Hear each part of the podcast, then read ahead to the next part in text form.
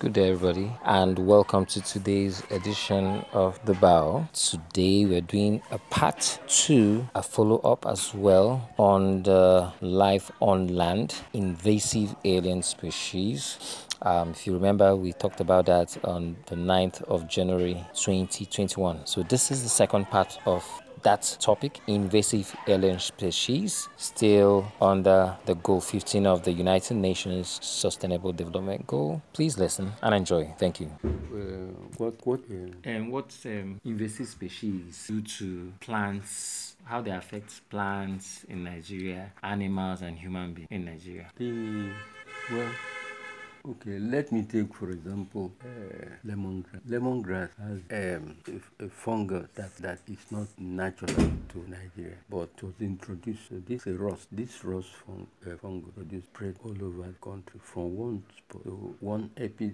and it was transported into the country Big pictures politicians and their anger uh, their politicians their um, Entourage? entourage. Okay. So what happened? Because they don't check them at the at the port of entry. Just Oga, go just give them some TP, custom officials. So um, because not the natural uh, the normal thing is for any plant entering the country, you have to keep it quarantine, check it, any any fungus any bacteria, all this, any organism that affect that will is that accompany that particular plant. So, uh, so also if it is animal, you have to quarantine. So, but um, with that, because most of this entry, talking of fungus, Yeah. which my area within fungal group, rust fungus, port of entry of some of these from the airport. So port of entry, so that's the epicenter. From there, you trace it to hotels where they, they lodge transit. Hmm. From there, from that place to their home. Hmm. So this is how it Spreads. it spread. Well, is, is, is there any one that you feel, um, apart from this one, this rust affecting, uh, um, what do you call it?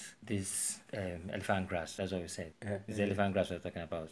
That uh, lemongrass. Lemongrass, sorry. Apart from, yes, uh, this one that affects lemongrass, there any other way that uh, these kind of alien species affect human beings or anim- like pollen, I guess pollen and uh, sinusitis? Rap- ragweed. Okay.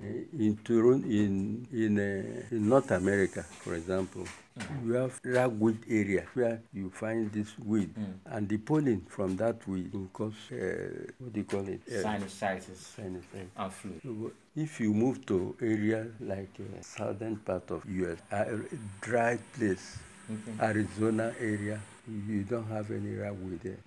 Uh, uh, even California area too. That's why you find elderly people retiring in Arizona, California, Florida, especially Arizona area. Okay, so There's no ragweed. So some of these um, um, alien species can't survive in dry environment. Well, well, they survive.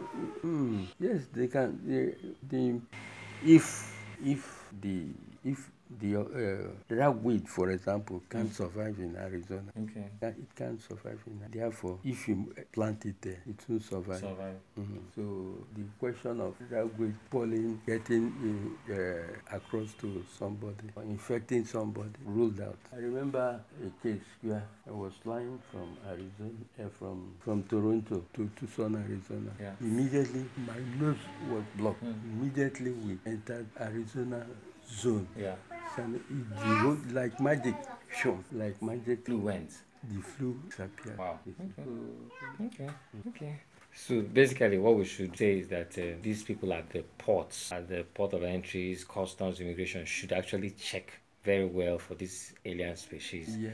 to to um, reduce health effects on human beings, Exactly. animals, and our crops. Even um, thank you so much for your time, Professor Abel. Thank you very much. Thank